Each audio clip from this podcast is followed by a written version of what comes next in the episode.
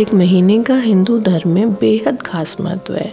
क्योंकि जैसे ही इस महीने की शुरुआत होती है, इसके साथ ही हिंदू धर्म में कई सारे पर्व मनाए जाने शुरू कर दिए जाते हैं और इसके आखिरी दिन कार्तिक पूर्णिमा मनाई जाती है और इसी के साथ साल भर के जितने भी पर्व हैं, वो ख़त्म हो जाते हैं। और भी कई ऐसे कारण हैं, जिसके कारण कार्तिक पूर्णिमा को एक महापर्व के रूप में पूरे भारतवर्ष में मनाया जाता है। तो कार्तिक पूर्णिमा हमारे भारतवर्ष के लिए, हमारे हिंदू धर्म के लिए क्यों इतना इम्पोर्टेंट दिन होता है?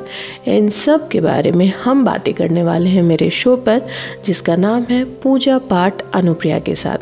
जी हाँ इस शो पर हम पूजा पाठ के बारे में ढेर सारी बातें करते हैं, खूब बढ़िया बढ़िया बातें करते हैं, आपको नई नई बातें बताते हैं हमारे देश के पर्व त्योहारों के बारे में, देवी देवताओं के बारे में और साथ में आपको एक ट्रिविया भी देते हैं।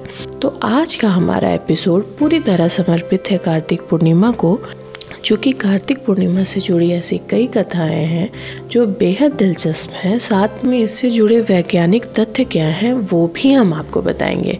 तो आइए हम कार्तिक पूर्णिमा के बारे में विस्तार से जानते हैं। तो जैसे कि हमने आपको बताया कि कार्तिक माह के आरंभ होते ही कई त्यौहार शुरू हो जाते हैं और कार्तिक पूर्णिमा कार्तिक महीने का ही आखिरी पर्व होता है। इस दिन विशेष रूप से पवित्र नदियों में स्नान और दान करने को बहुत अधिक महत्व दिया जाता है। और इसी दिन कार्तिक पूर्णिमा के दिन ही भगवान विष्णु और माता लक्ष्मी की पूजा का भी प्रावधान है। अच्छा कार्तिक पूर्णिमा का हिंदू धर्म में बहुत इम्पोर्टेंस होने की वजह ये भी है कि इससे जुड़ी ऐसी कई घटनाएँ इस दिन मानी जाती हैं कि हुई थी।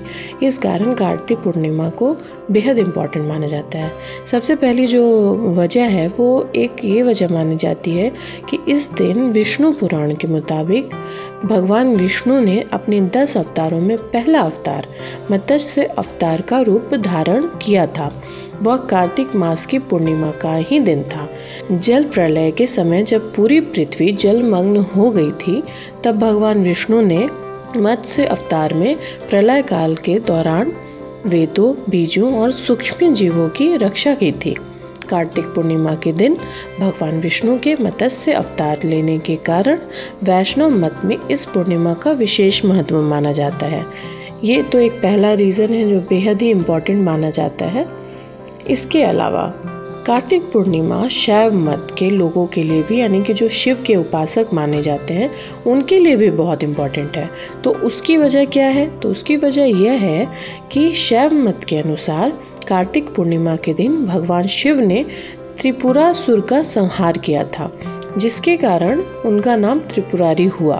त्रिपुरा सुर के अंत होने के पश्चात पुनः धर्म की स्थापना हुई थी। इसलिए कार्तिक पूर्णिमा के दिन देव दिवाली भी मनाई जाती है, जो इस पूर्णिमा को और भी विशेष बना दी जाती है। क्योंकि इस दिन एक जो राक्षस था, उसका संहार हुआ था तो पूरे काशी में जहाँ शिव जी का स्थान माना जाता है, मुख्य स्थान माना जाता है, वहाँ पे सभी देवी देवताओं ने मिलकर दीप जलाए थे। तो माना जाता है कि इसी कारण वहाँ पर विशेष रूप से देव दीपावली मनाई जाती है और अब तो भारत के कई राज्यों में, कई जगहों पर इसे विशेष रूप से मनाया जाता है। अच्छा इसका एक और बहुत ही इम्पोर्टेंट महत्व इसलिए भी है कि कार्तिक पूर्णिमा के दिन सिख धर्म के आदि गुरु यानी कि गुरु नानक देव जी का जन्म हुआ था। इसलिए सिख धर्म इस दिन कार्तिक पूर्णिमा को विशेष रूप से गुरु पूर्णिमा के रूप में भी मनाता है और इसे प्रकाश पर्व भी मानते हैं। इसे गुरु नानक जयंती भी कहा जाता है।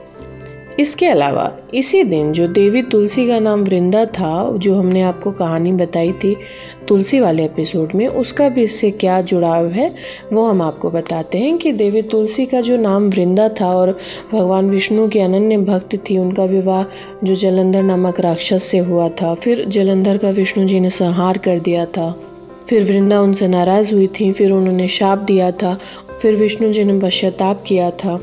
उसके बाद देवी तुलसी की पवित्रता को बनाए रखने के लिए तुलसी का विवाह विष्णु जी के विग्रह स्वरूप शालिग्राम से किया गया था और शालिग्राम और तुलसी का विवाह देवउठनी एकादशी के दिन कर दिया गया था।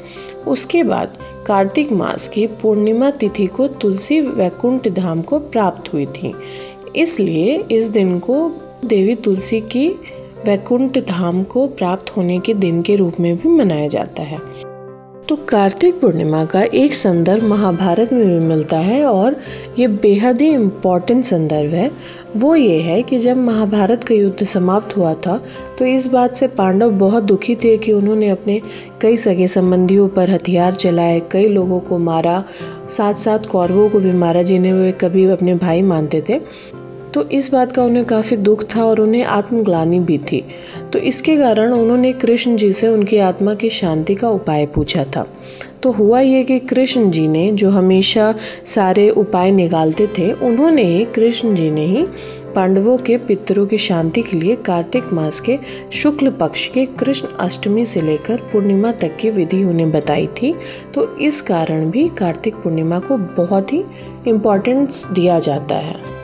कार्तिक पूर्णिमा को लेकर एक संदर्भ ये भी है और इम्पोर्टेंस इसलिए भी माना जाता है, क्योंकि इस महीने में सृष्टि के पालनहार भगवान विष्णु चार महीने के बाद योग निद्रा से जागते हैं। हिंदू कैलेंडर के अनुसार आषाढ़ शुक्ल एकादशी से भगवान विष्णु चार मास के लिए योग निद्रा में लीन होकर कार्तिक शुक्ल एकादशी को जागते हैं। भगवान विष्णु के योग निद्रा से जागने पर सभी देवता प्रसन्न होते हैं। इसी खुशी में देवी देवताओं ने पूर्णिमा को लक्ष्मी नारायण की महाआरती करके दीप प्रज्वलित किए थे। इसलिए यह दिन देवताओं की दीपावली का भी माना जाता है। तो कार्तिक पूर्णिमा को ही त्रिपुरारी पूर्णिमा भी माना जाता है। इसके बारे में हमने आपको संक्षेप में बताया कि इसी दिन त्रिपुरासुर नामक एक असुर का शिव जी ने वध किया था।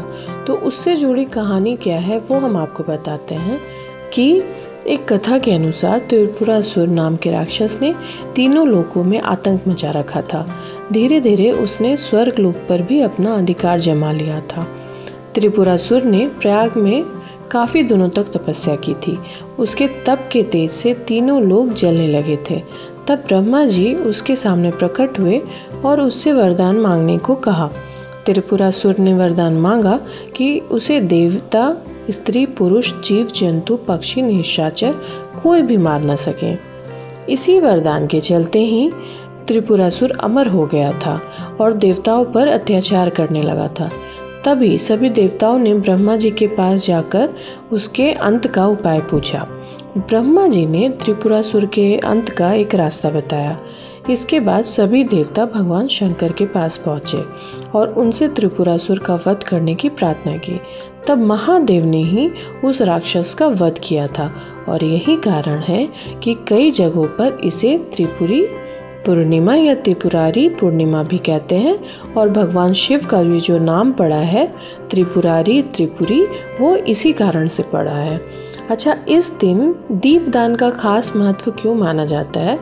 तो उसकी वजह यही है कि कार्तिक मास की पूर्णिमा में देवी देवताओं को प्रसन्न करने का दिन माना जाता है और इसलिए इस दिन लोग दीपदान कर देवताओं का आशीर्वाद प्राप्त करते हैं। इसके अलावा कार्तिक पूर्णिमा पर भगवान विष्णु और माता लक्ष्मी की भी पूजा की जाती है। तो आपने अभी तक ये जान लिया कि कार्तिक पूर्णिमा के दिन जो दीपदान है, उसका विशेष महत्व होता है, यज्ञ का विशेष महत्व होता है। इस दिन अगर गंगा में स्नान किए जाए तो सारे पाप से मुक्ति मिल जाती है।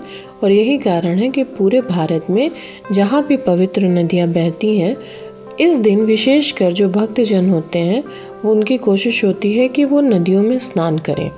पुराणों के अनुसार तो ये भी माना जाता है कि कार्तिक पूर्णिमा के दिन अगर गंगा स्नान कर लिया जाए तो इस दिन दस यज्ञ करने के बराबर पुण्य मिलता है।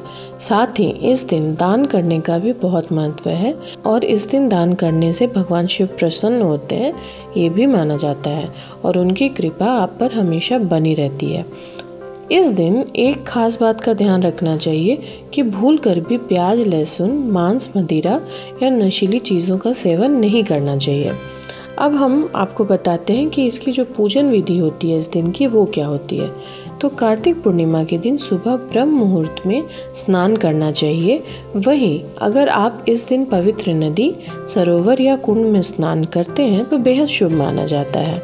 स्नान करने के बाद आप अगर भगवान शिव, राधा कृष्ण की पूजा अर्चना करते हैं तो वो भी बहुत ही अच्छा होता है।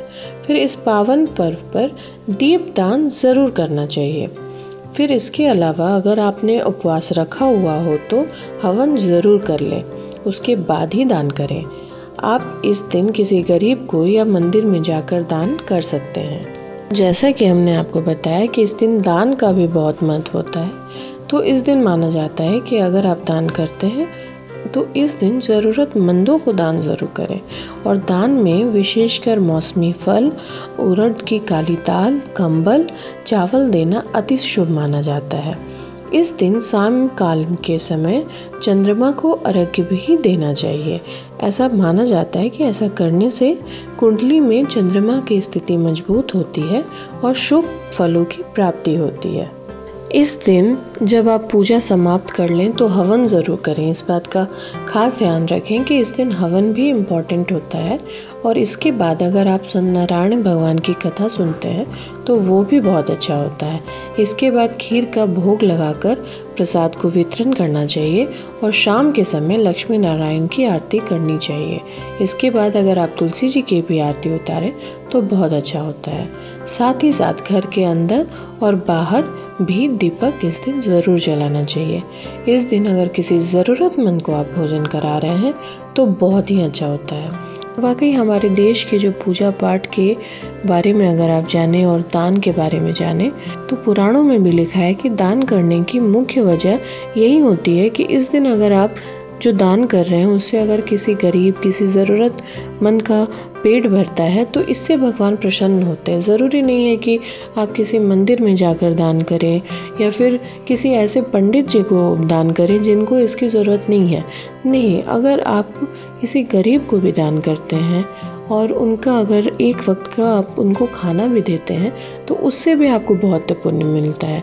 तो आप हमेशा यही कोशिश कीजिए कि कार्तिक पूर्णिमा ही नहीं, और भी बाकी दिन पर आप कम से कम एक ज़रूरतमंद को खाना ज़रूर खिलाएँ, उनकी आवश्यकताओं को ज़रूर पूरा करें तो निश्चित तौर पर आपको पुण्य ज़रूर मिलेगा।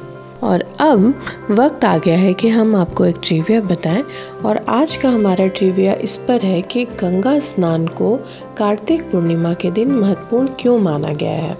तो कार्तिक मास की अमावस्या का जितना महत्व माना गया है, उतना ही महत्व कार्तिक मास की पूर्णिमा को भी माना जाता है। और इस दिन दान के साथ साथ गंगा स्नान इंपॉर्टेंट क्यों है, हम वो आपको बताते हैं कि प्रत्येक वर्ष में बारह पूर्णिमा आती है। लेकिन जब अधिक मास या मलमास आता है तो इनकी संख्या तेरह हो जाती है। कार्तिक पूर्णिमा को ही त्रिपुरारी पूर्णिमा भी कहा जाता है और ज्योतिष शास्त्र के अनुसार इस दिन जब चंद्रमा आकाश में उदित होता है उस समय चंद्रमा की छह कृतिकाओं का पूजन करने से शिव जी बहुत ही प्रसन्न होते हैं और इसी दिन गंगा नदी में स्नान करने से पूरे वर्ष का स्नान करने का फल भी मिलता है। तो कार्तिक पूर्णिमा लोगों को देवों की उस दीपावली में शामिल होने का अवसर देती है, जिसके प्रकाश से प्राणी के भीतर छिपी तामसिक वृत्तियों का नाश होता है। इस माह की त्रयोदशी, चतुर्दशी और पूर्णिमा को पुराणों ने अति पुरुष करनी कहा है और स्कंद पुराण के अनुसार जो इंसान कार्तिक मास में प्रतिदिन स्नान करता है, वह केवल यदि इन तीन तिथियों में सूर्योदय से पूर्व स्नान करे तो भी पूर्ण फल का भागी हो जाता है। और यही वजह है कि कार्तिक मास की पूर्णिमा को गंगा स्नान के नाम से भी जाना जाता है। शास्त्रों में कार्तिक पूर्णिमा के दिन गंगा स्नान करने का बहुत महत्व है, क्योंकि माना जाता है कि इस दिन पूरे वर्ष गंगा स्नान करने का फल मिलता है और इस दिन गंगा सहित पवित्र नदियों और तीर्थों में स्नान करने से विशेष पुण्य की प्राप्ति होती है और पापों का नाश हो जाता है। तो शास्त्रों में भी कार्तिक मास के बारे में इसलिए कहा गया है कि कार्तिक के समान कोई दूसरा मास नहीं, सतयुग के समान कोई युग नहीं, और वेद के समान कोई शास्त्र नहीं, और गंगा जी के समान कोई तीर्थ नहीं। इसीलिए कार्तिक महीने में गंगा स्नान ज़रूर किया जाता है। इसका एक वैज्ञानिक महत्व भी है। वो ये है कि वर्षा ऋतु के बाद मौसम बदलता है और हमारा शरीर नए वातावरण में एकदम ढल नहीं पाता। ऐसे में कार्तिक मास में सुबह सुबह नदी में स्नान करने से हमारे शरीर को ऊर्जा मिलती है, जो कि पूरे दिन हमारे साथ रहती है और इससे जल्दी थकावट नहीं होती है और हमारा मन भी कहीं और नहीं भटकता। साथ ही जल्दी उठने से हमें ताज़ी हवा मिलती है, जो स्वास्थ्य की दृष्टि से बहुत ही फ़ायदेमंद होती है। ऐसे में ताज़ी और पवित्र नदी में स्नान करने से कई शारीरिक बीमारियाँ भी खत्म हो जाती हैं। इसके बारे में ये भी कहा गया है कि महर्षि अंगिरा ने स्नान के प्रसंग में लिखा है कि यदि स्नान में कुशा और दान करते समय हाथ में जल व जप करते समय संख्या का संकल्प नहीं किया जाए तो कर्म फल की प्राप्ति नहीं होती है। इसलिए शास्त्र के नियम के पालन के अनुसार इस दिन स्नान करते समय पहले हाथ पैर धो लेने चाहिए, फिर आचमन करके हाथ में कुशा लेकर स्नान करना चाहिए। इस प्रकार दान देते समय भी हाथ में जल लेकर दान करना चाहिए। आप यज्ञ और अगर जप कर रहे हैं तो पहले इसलिए संख्या का संकल्प कर लेना चाहिए। फिर जप या यज्ञ करने चाहिए। तो इस तरह हमने आज के एपिसोड में जाना कि कार्तिक पूर्णिमा का धार्मिक महत्व तो है ही, इसके कई वैज्ञानिक कारण भी हैं। तो आप भी कार्तिक पूर्णिमा धूमधाम से मनाइए, इस दिन दीप दान कीजिए, मौका मिले तो काशी जाइए, वहाँ देव दीपावली देखिए। जो कि काफ़ी इंटरेस्टिंग और बहुत ही दिलचस्प तरीके से जगमगाते हुए रूप में मनाया जाता है। इस दिन काशी का दृश्य देखने लायक होता है। साथ ही अगर आप घर पर हैं तो बहुत ही अच्छे तरीके से इसकी विधिवत पूजा करें। ज़रूरतमंद को खाना खिलाना ना भूलें, गरीबों को दान देना ना भूलें और बहुत ही धूमधाम से इस पर्व को मनाते रहिए। इसके साथ ही हम अगले एपिसोड में फिर से आपसे मिलेंगे और नए पर्व त्योहारों के बारे में बताएँगे। तब तक के लिए थैंक यू एंड शुक्रिया।